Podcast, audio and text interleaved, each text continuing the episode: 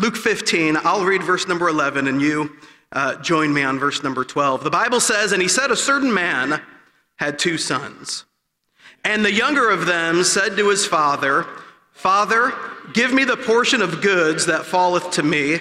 And he divided unto them his living. And not many days after, the younger son gathered all together, took his journey into a far country, and there he wasted his substance with riotous living. And when he had spent all, there arose a mighty famine in that land, and he began to be in want. And he went and joined himself to a citizen of that country, and he sent him into his fields to feed swine. And he would fain have filled his belly with the husks that the swine did eat, and no man gave unto him. And when he came to himself, he said, How many hired servants of my father's have bread enough to spare, and I perish with hunger? I will arise and go to my father, and will say unto him, Father, I have sinned against heaven and before thee, and am no more worthy to be called thy son. Make me as one of thy hired servants. And he arose and came to his father. But when he was yet a great way off, his father saw him and had compassion and ran and fell on his neck and kissed him. And the son said unto him, Father, I have sinned against heaven and in thy sight, and am no more worthy to be called thy son. But the father said to his servants, Bring forth the best robe and put it on him, and put a ring on his hand and shoes on his feet, and bring hither the fatted calf and kill it, and let us eat and be merry. For this my son was dead and is alive. He was lost and is found. And they began to be merry. Just a few more verses. Now, his elder son, he'll be the focus of the message this morning. His elder son was in the field. And as he came and drew nigh to the house, he heard music and dancing. And he called one of the servants and asked what these things meant. And he said unto him, Thy brother is come and thy father hath killed the fatted calf, because he hath received him safe and sound. Let's end together on verse number 28. And he was angry and would not go in. Therefore came his father out and entreated him. He was thrilled that his brother had come home. He was happy about the fact that his wayward brother, this prodigal son, had, had wasted his life and now he was back and, and it was an answer to prayer and he was just as happy as he could be. There was rejoicing and partying, and uh, that which was lost is found. And this, this younger, this older brother was happy about it, right? No, no. The Bible says that he was angry. He was angry. And I want to preach to you for a while on this story, but I want to draw special attention to this older brother who, who watched this, never left home, never abandoned responsibility, stayed right where he should have been, and was mad about it the whole time. And oftentimes, some of the angriest people that we'll meet are not those that have spent years wasting their life in sin, though certainly, certainly there's a price to that. But I preach to teenagers and youth rallies and Sunday schools and all the time. And sometimes some of the most angry people are the people who sit in buildings just like this, who go to Christian schools and parents sacrifice and they sit through Bible class and chapel and youth programs, and they never do leave, but they, they sit here and they're mad about it. And I want to talk for a moment about that angry son. Luke 15 is a great chapter in the Bible, and um, it really is. My son was talking to me yesterday, last night, and he said, Dad, he said, where should I read in the Bible before I go to bed? And I said, Son, why don't you read in Luke 15? Go read Luke chapter number 15. And he did, and came back and uh, we were talking about it. And he said, Dad, that was good. I said, It was. I said, What'd you get out of it? What's going on in Luke 15? And he said, Well, Dad, he said, There's a lost sheep. Luke 15. He said, There's a lost coin in Luke 15. He said, and there's a lost, uh, the prodigal son, the lost son in Luke 15, and that, that's exactly what's in the chapter. And I said, That's right. I said, Now, now what'd you get out of it? He said, I don't know. And I said, Well, I said, I said, Well, I said, think about it. I said, the lost sheep and the lost coin and the lost son. What's God trying to tell us? I don't know. And I said, and I said, here's what Luke 15 shows us. It shows us that Jesus loves the lost. He loves the lost. He, all these parables working together to show us a very important truth that Jesus loves the lost. And it doesn't matter how lost you are, it doesn't matter how you became lost, it doesn't matter if you're part of the family of God and you're one of the sheep that has gone astray and, and you're backslidden and you don't even realize how you got that way. Jesus loves the lost. It doesn't matter if you have no sense of value. Think about that lost coin. Coin, it, it denotes value. If you're sitting here this morning and you have no sense of value, I mean, you feel worthless. Have you ever felt that way? Jesus loves the lost. Or if you're a lost son, if you're a teenager or maybe a little older than that and you've gone astray, it doesn't matter what your situation is, Jesus loves the lost. Man, I love that about our Lord. I love the fact that, that no matter how lost we are, He loves the lost.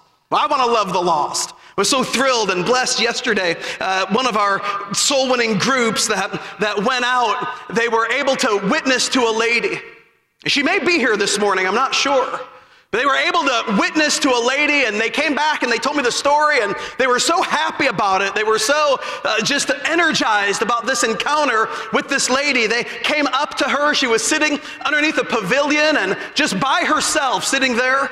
And they came and they began to talk to her and witness to her. And as they were witnessing to her, they, they learned that she was struggling, having a, a difficult time in life. By the way, those are the types of people, you, you hear me, Jesus loves people just like that. Those that are struggling, those that would be easy maybe to walk by.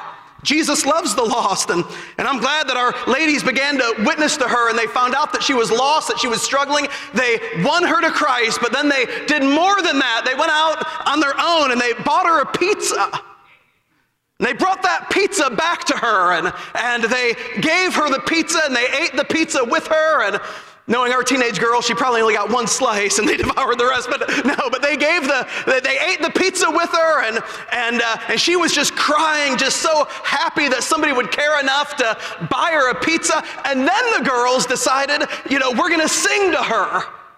And this all happened yesterday. Uh, five or six of our young ladies, they, they won this lady to Christ and they brought her a pizza and, and they sang her a song. And when it was all done, this lady looked at them and said, This must be what heaven feels like. This must be what heaven feels like. Man, I was telling my, fa- my family that story, and my son looked at me and he said, Dad, that's, ex- that's what we need to be doing. I said, That's right. Hey, that's what Jesus would do if he were here. Why? Because he loves the lost. He loves the lost. And this morning, as we look at uh, this lost son, and really this lost family, I realize that the story is full of truth, so much truth found in Luke chapter 15. I've preached a dozen sermons from Luke chapter 15. There's, there's a lot, I'm not going to preach them all uh, this morning, maybe half of them, no, but there's a, there's a lot of truth in Luke 15. I've preached from Luke 15. You've heard sermons from Luke, Luke 15. Uh, I've heard preaching on the characters in the story the father, the, the older brother, the prodigal son, the, the mother who is absent from the family. We don't know why she's not there, but she's never mentioned at all. She's completely absent. I've heard speculation that maybe she died of a broken heart. I've heard maybe she was rebellious herself and, and uh, that's why the younger son went astray. I don't know, but I've heard preaching on the characters in the story. I've heard preaching about the choices made in the story of the prodigal son. The, choice to forsake dad and to walk away. And by the way, and let me just say this, parents, and let me say this, teenagers, uh, to everybody who walks away from the Father's house, that is a choice. It's a choice. This prodigal was not pushed out of the father's house. It was quite the opposite. Uh, the father loved him, but he chose to walk away. I've heard uh, preaching on the choices the choice to forsake, the choice to forgive by the father, the choice to fume by the older son who, who looked at it all. And instead of being happy and instead of joining in, he was upset, like we read, he was angry. I've heard preaching on the characters. I've heard preaching on the choices. I've heard preaching, and I've preached myself on the two places in the story. There's two places in the story of the prodigal son, two main places. There's the far, I'm sorry, there's the, the father's house. That's one place. And you understand as we look at this parable that the father's house symbolizes the will of God. The Father's house symbolizes the relationship that we ought to have with our Father. There's parameters in the Father's house. There's rules in the Father's house. There's, uh, there's music in the Father's house. There are friends that are welcome in the Father's house and friends that are not welcome in the Father's house. There's expectations in the Father's house. And so when we look at this first place, the Father's house, we realize that, that this Father's house is the will of God. By the way, that's where I want to be. I want to be in the Father's house. I want to raise my family in the Father's house. I, I want my music and my friendships and my relationships to be Father's house approved. Are you with me? That, that's where we want to be. In this story, that's where we want to be. Hey, teenager, that's, uh, listen, that's where you want to live. You may be looking at it now saying, oh, I don't know, and, and maybe like that prodigal thinking, no, I think I'd like to leave the Father's house. No, trust me, uh, you want to be in the Father's house. Because the second place in the story is the far country. And I've heard preaching on the far country, how the younger son never should have left his father's house. How he took his journey, the Bible says, into this far country. This undefined space, far country. How far did he go? He went far. He went far enough to realize that he never should have left. He went far enough to realize that he had gone too far. And I want you to hear me. Every person that leaves the Father's house and gets into the far country, the same thing will happen. Not everybody in the far country wakes up, but everybody who leaves the Father's house and goes to the far country, they all do what this boy did in verse 17. They all come to themselves. They all realize, man, I never should have left. I went further than I thought I would go. And young people, if you're sitting here right now and you are contemplating uh, leaving the Father's house, if you're sitting here right now and you are uh, overwhelmed with the expectations or the rules in the Father's house, if you're sitting here right now and you're taking your journey in your mind, you see, here's the thing. Here's the thing about the story. Uh, this younger brother, I'm sure that he looked right. But see, on the inside, he was taking a trip away from the Father's house. And if you're sitting here right now and that's you, I want to, I want to ask you a question. How far are you going to go? I mean, if you're a teenager right now, you say, I'm in the Christian school and, and, and have Christian home, and Sunday morning, Sunday night, Wednesday night, and man, it's, it's just like, I got to get out of here. I've been a youth pastor 17 years. I've heard those words and I've seen that played out. If you're sitting here right now and you're saying, I'm, I'm going to get away, my question for you is how far are you going to go? Let me give you the answer. You're going to go further than you thought you were going to go. That, that's the answer. You're, is it far enough? How far is far? You ever think about that? The Father's house is defined, the far country is not. There's no, there's no guidepost that says you are now entering the, father, uh, the far country. I think of it like this the moment that boy stepped outside of the father's house, he was entering the far country. I mean, the moment he took his first step away from home, he was in the far country and he went further than he thought he would go. And how far are you going to go? If you're sitting here right now and you're, you're thinking about that, hey, is it far enough? Is it far enough to break mom and dad's heart? Like this boy, no doubt, uh, broke his father's heart, heart. Is that far enough? Is it far enough to waste years of your life? Is it, is it far enough to live with the shame and the regret that comes from walking away from the Father's house? How far is far? The far country is hard to define. There are no boundaries, there are no limits. What we know is when we decide to walk away from the Father's house, we are entering the far country and we will go further than we ever imagined. It's not always easy to get out of the hog pen. I've seen young ladies leave the Father's house and come to themselves. I've seen it, you've seen it. They come to themselves. And it's embarrassing and it's shameful. And they say things like, I, I never meant to go this far. How far is, yeah, you better stay in the Father's house. The far country. Eventually, this boy realized that he had gone too far even for him. And he comes to himself and he makes his trip back home. And when he gets back home, I love, the, I love to think of the fact that he's, he's rehearsing. He's rehearsing what he's going to say.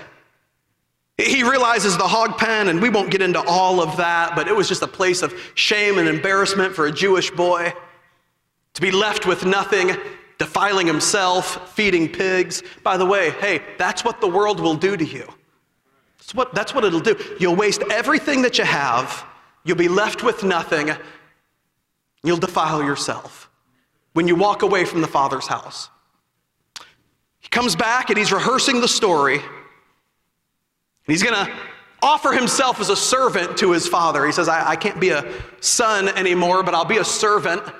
So he comes back, and, and before he could even, I heard one preacher say as he crested the hill, before he could even get to his father, the Bible says that the father gets up and he runs to him. I was preaching along this lines a couple of weeks ago in teen church, and I made the observation this is the only time in the Bible where you see God run. This is the only time in the Word of God that I have found where the Father runs. The Father, of course, being a picture of God Himself, and, and when He sees the Son coming, He runs to Him. It's the only time that you see that happening. In the Bible, God is on a throne. The Father is in control. He's not running anywhere. But in this story, when he sees that son crest the hill, uh, he abandons it all and he runs to gather that son and he embraces him. And, and the son can't even get out the words that he was going to say before the father says, Man, get the fatted calf and put a robe on him and a ring on his hand. And uh, my son that was lost has come home again. And, and he throws a party. And everybody's happy about it. Everybody is, is thrilled that this younger brother has come home. We've all seen stories like that of the prodigals that return, and man, we rejoice and, and we're thankful. Everybody except one person. There's one person in the story, and this person to me, I can't explain this person. You know, I kind of understand, Brother Mark, the prodigal. I don't like it, but I do kind of understand how people walk away. I certainly understand the father. I mean, if my son were to go prodigal and he were to come home, listen, we'll deal with uh, the baggage later, but in this moment, I love you. And that's what God says to the lost. I, I love you, and I understand that. I don't understand the older brother. I don't understand when everybody else is happy He's angry. But while I don't understand it, I'm going to try to understand it this morning. I'm going to try to explain it to you. I, I certainly see it, and I've certainly seen it play out in our churches and our Christian schools and in our youth ministries. And as we become adults, I, I have certainly seen my share of Christian people who never waste their life. They never run from God. They never leave the Father's house. They, they're right where they need to be, but they're mad about it. I've seen that, and that's what I want to preach on uh, this morning. We live in an angry generation, don't we? We live in an angry generation, and I don't think it's going to get any better. I think it's going to get worse. Few observations about this son, this angry son. Number one, he never left, and I've said that. He never left the father's house. He- stayed there. Boy, hear this. He stayed there under the rules and the expectations, the responsibilities. He never did leave. I want to say this about uh, the older brother. He was busy. Look, if you would, in verse number 25, the Bible says, Now his elder son was in the field. This angry son, he never left home and he was busy. He was in the work, he was in the field, he was being productive in the work of the father. He, maybe he was even tending the very field that the older brother had left behind. But he was there and, and he was busy. But watch this don't mistake activity for relationship. You see, just because you're busy in the work of God, or just because your children are busy and they go soul winning and they're in chapel and, and they teach transformers, and just because they're here Sunday morning, Sunday night, Wednesday night, and they get so busy with all these good church things, your head can spin trying to take them from activity to activity. Just because they're busy doesn't mean that they have a relationship with the Father. This young man was busy in the field. Yet he had no relationship. He was doing all the right things for all the wrong reasons. The what was right in his life. I want you to catch this. The what was right in his life, but not the why. The, what, where he was and how he looked and, and, and all of the externals, they were all right, but the why was not. It was almost like the what and the why were separated. And let me just say this I, I, I, firmly believe in doing the right things and living the right way and being in the Father's house and, and having the what in our lives right, but we better have the why right as well. Because when we don't have the why right, soon the what will uh, dissolve and disappear. You see, he was doing all of these things, but he didn't know why he was doing them. And the only good reason for why we do what we do is because uh, we love the Father. And he had lost that along the way. He, he, had forgotten that along the way.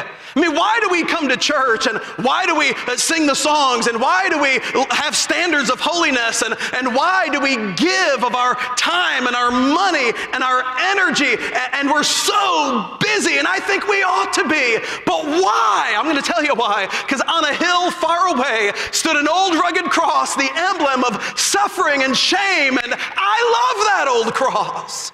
I love that old cross where the dearest and best for a world of lost sinners was slain. And it is so easy to be raised in the Father's house and to do all the right things our whole life and to lose sight of why we're doing it. And families, look, I'm no expert on the home, but you better teach your children why we do what we do. It's not enough. Hey, it's not enough to just make sure that they're busy. They're busy in church. How many parents have said, you know, I mean, they were in church and they were active and they, I don't know what happened. Oftentimes, what happened is we replaced activity with relation, or we replaced relationship with activity. I believe that's what happened in this young man's life. And it happens in our life. Hey, why do you do what you do? You know, I got thinking about this. I got thinking about this.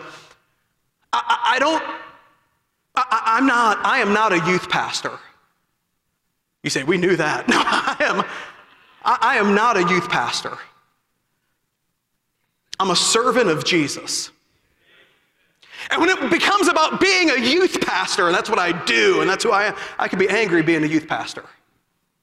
Hey, I, am not a Sunday school teacher. You don't just teach a class. No, you're a servant of Jesus. And when it becomes, boy, I got to teach this class, you'll find yourself at times teaching the class angry. I, I'm not a bus driver. No, no, no, no. I'm a servant of Jesus who loved me and I love him, and this is what I do. Because when it becomes about just driving the bus, you'll drive the bus angry. You'll be in the work of God, in the field, and mad about it. Hey, don't lose the why. We're busy for the Lord because we love the Lord. But why was this young man angry? Give me 10 minutes and we'll, we'll wrap it up. I, I want you to think about this angry brother. I want you to think about those that have been raised in our own ranks, and they're mad about it. And they're out there.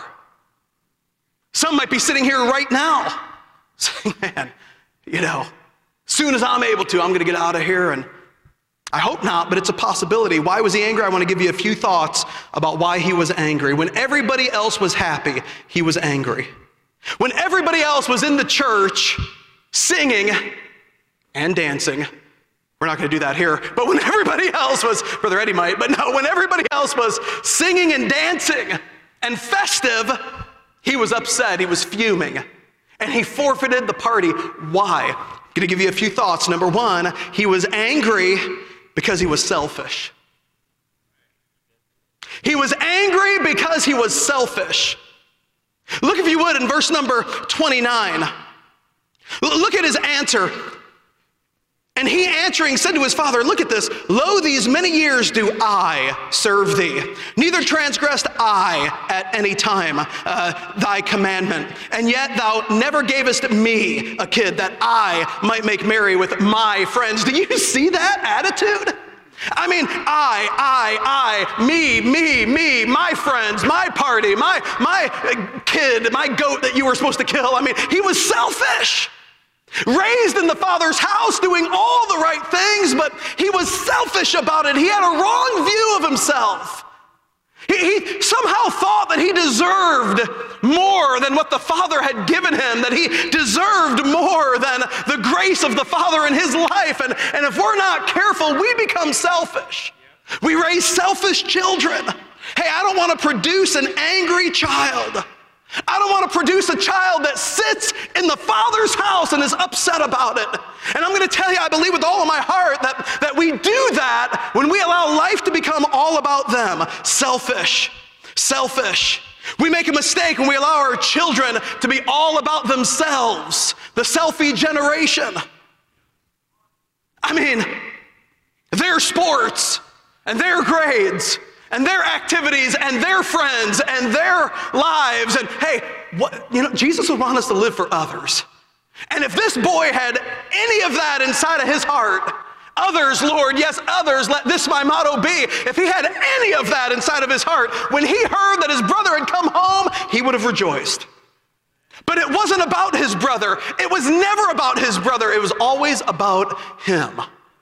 And so I ask myself, what am I doing? What am I doing as a dad to give my children a heart for others? They're not, now, listen, listen. They're not going to get it being the very best basketball player on the team.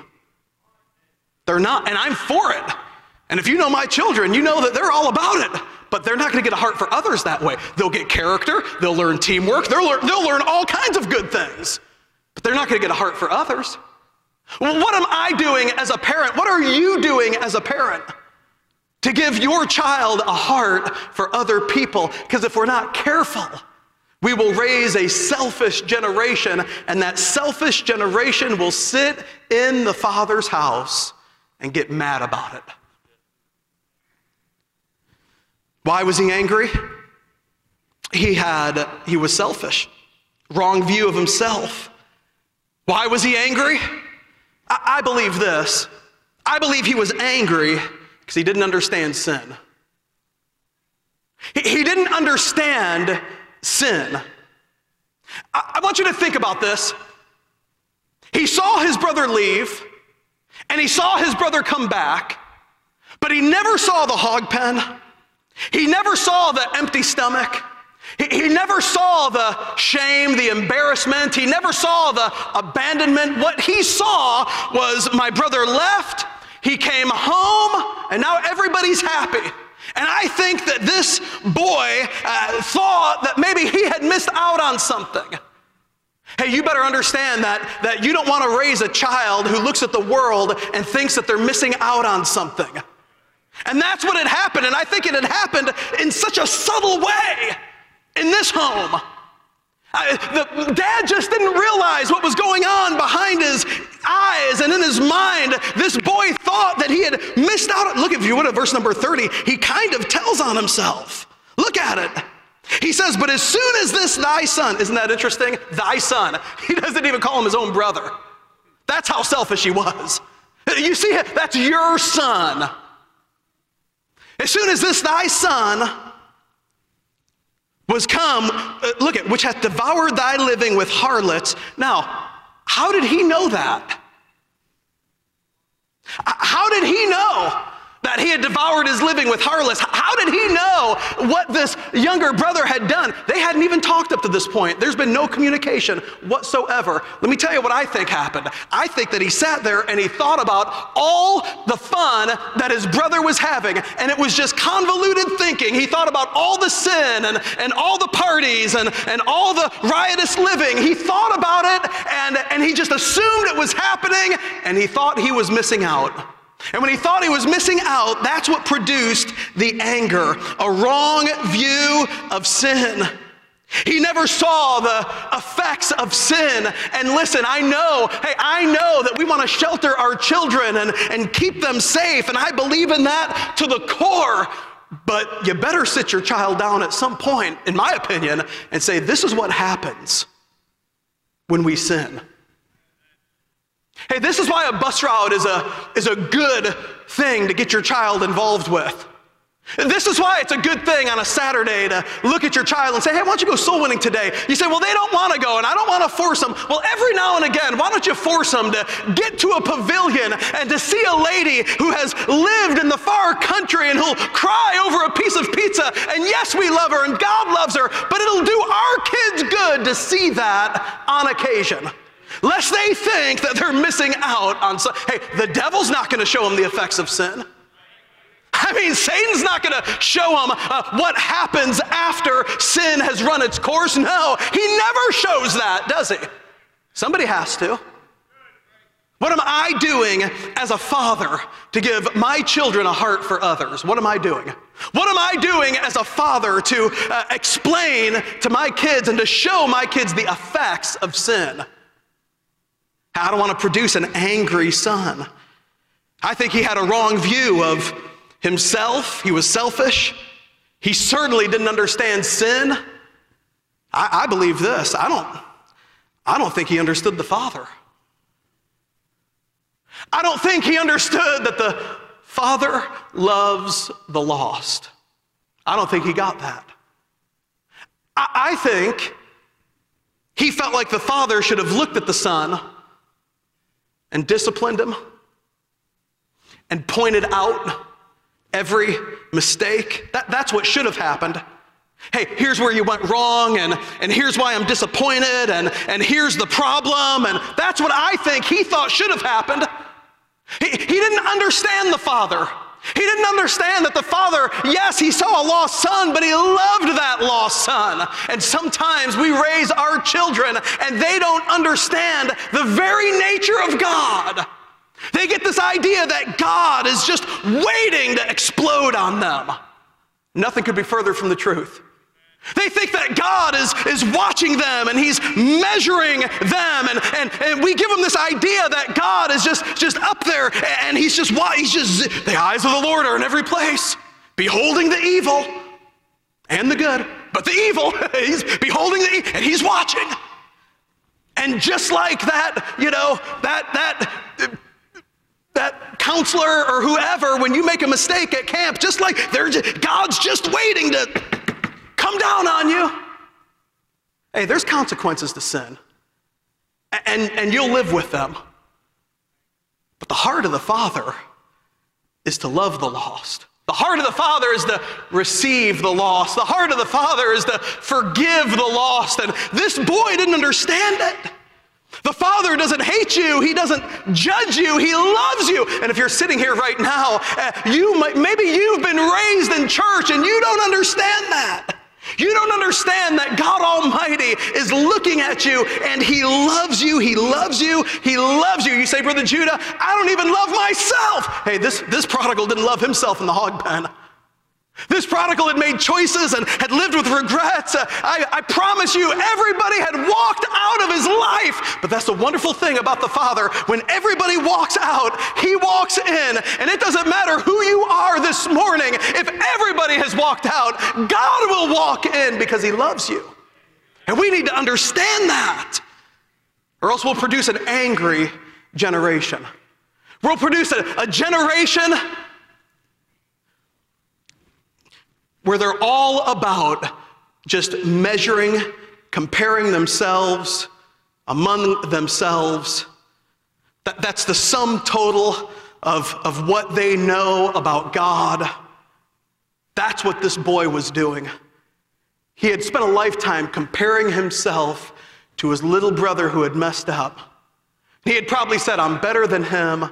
I'm, I'm, I'm more accepted than him, whatever, because I've done all these things. And he had done all those things and missed the heart of it all. And when that boy came back, he couldn't understand why the father would be happy. And he missed the whole point of it. And, and you know what's interesting? I'll tell you what's interesting, and I'll, I'll be done. I don't know if this has been helpful or not, but I'll tell you what's interesting. All these parables given to the Pharisees lost sheep, lost coin, lost son, given to the Pharisees, those who spent their lives looking at everybody else, saying, I'm better than them. Look at how much I give. Look at how I dress. Look at my habits. I'm rigid and I know the Bible and I memorize it. And, I, and, and Jesus said, let me give you some stories, gentlemen. I'm going to tell you about a lost sheep, a lost son, a lost coin, uh, because you need to understand some things. You need to understand that you're selfish. You've made life all about you. You need to understand that the Father loves the lost. End of story. You need to understand the effects of sin, or else you're going to be a Pharisee angry with life thinking you should have gotten more from the Father. You know, we don't deserve, if all He ever gave us was a home in heaven, that's more than enough. I mean, if all the Father ever did was look at Abdel Judah and save me when I called on him, that is more than enough. But he's been good to us and he's blessed us and he loves us, and I have no right to look at God and to be angry about anything. Nothing at all. And if you want to raise children, my opinion, that don't sit in church at 18 years old and, and, uh, and are angry about it, then you better start young giving them a heart for others and asking yourself, what, what can I do? I love their sports and I love their grades and I love their instruments and I love their performances. And, and yes, I'm, I'm, I'm their biggest cheerleader, but what am I doing to give them a heart for other people? Maybe that's why a pastor encourages us to give to missions and we see the mission stories and we maybe that's why service after service, maybe he's trying to give us a heart for other people. Lest we sit in church angry. What am I doing? What am I doing to explain and show my children the effects of sin? And, and do my kids have the right view of the Father? Do they understand who God is in his very nature? Do they understand that if they ever fall, and I hope that they don't, but if they do, people may judge them, people may, but God never will. Do they understand that? Do they understand that they're always welcome in the Father's house, I was had a young man, and I'll tell a little bit of his story. He was here with me a couple of weeks ago. He was uh, raised in church, a good young man, and uh, had went to Christian school and Christian home and all of those things. In his senior year, he went prodigal. He walked away from the father's house. He disappeared. Tried to find him, tried to reach out to him, tried to do the best that we could to let him know that we loved him, but it seemed like nothing that we did would bring him back.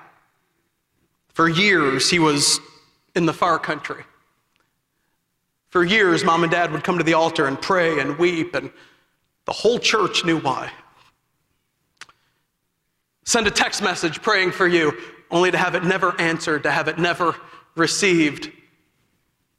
I remember two years ago specifically, I was with our teenagers on senior trip, and this young man came to my mind, and uh, we were at Union Station in Washington, D.C., and before we boarded a bus, I just sent him a text message, called out his name, and said, Praying for you, thinking about you. He had been in the far country for a long time, long time now, years. He never responded. I got word that he went to a camp this year. He kind of came back to church and went to a camp, and at that camp, God did a wonderful work in his heart. He sent me a text message. I was trying to find the text message, and my phone is not responding. So the devil's in the sermon. Oh, here we go. Got it. All right. Sent me a text message. He said, Hey, Brother Judah, it's. Said, I just wanted to say thank you for the time you invested in me as a teenager and trying to get me on the right track, trying to get me back. I wish I would have listened to what you were trying to tell me back then instead of having to find out the hard way. Hey, hey, teenager, teenager sitting here right now, thinking about sin, thinking about leaving the Father's house, thinking right now, right now, you've got it. Oh, you look good on the outside, you, you're good to go, but in your heart, you're taking a journey. Listen to the story of a modern day prodigal. I wish I would have listened to what you were trying to tell me, uh, but I had to find out the hard way. I wanted to let you know I rededicated my life to the Lord. I wanted to say I love you, and I love Jesus. He was at my house two weeks ago, maybe three weeks ago, in town. I had him come over, spend the night. Spent the night on a Friday night, and on Saturday morning, he was on my front porch reading his Bible. Saturday morning, he's 25 years old now, 26 years old. He was reading his Bible. I got a cup of coffee. I went out there with him. I opened up the Bible, and me and a former teenager, prodigal son, read the Bible together. talked about the goodness of God. And I thought to myself, in preparation for this message, how could anybody be angry about something like that? And yet he was. And will raise a generation that is.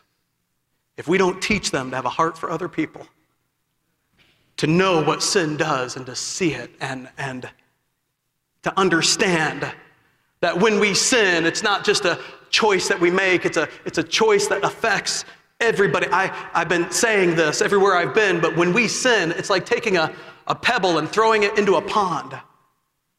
We live with that initial plunge in the water, but then the ripple effect that we never calculate, that we never take into consideration.